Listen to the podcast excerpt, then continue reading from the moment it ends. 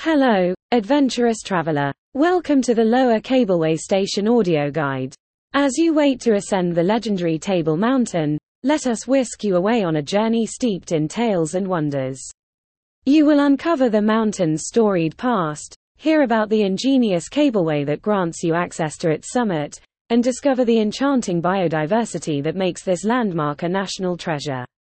Get ready to hear the myths of local legends, the whispers of ancient flora, and the footsteps of those who shaped Cape Town's iconic skyline. Our audio tour begins at the vibrant Lower Cableway Station, where anticipation for the magnificent ascent bubbles among the travelers in the queue.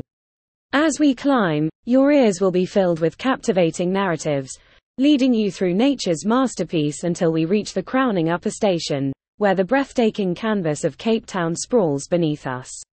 This tour connects you with the pulse of the city through the lens of this monumental mountain.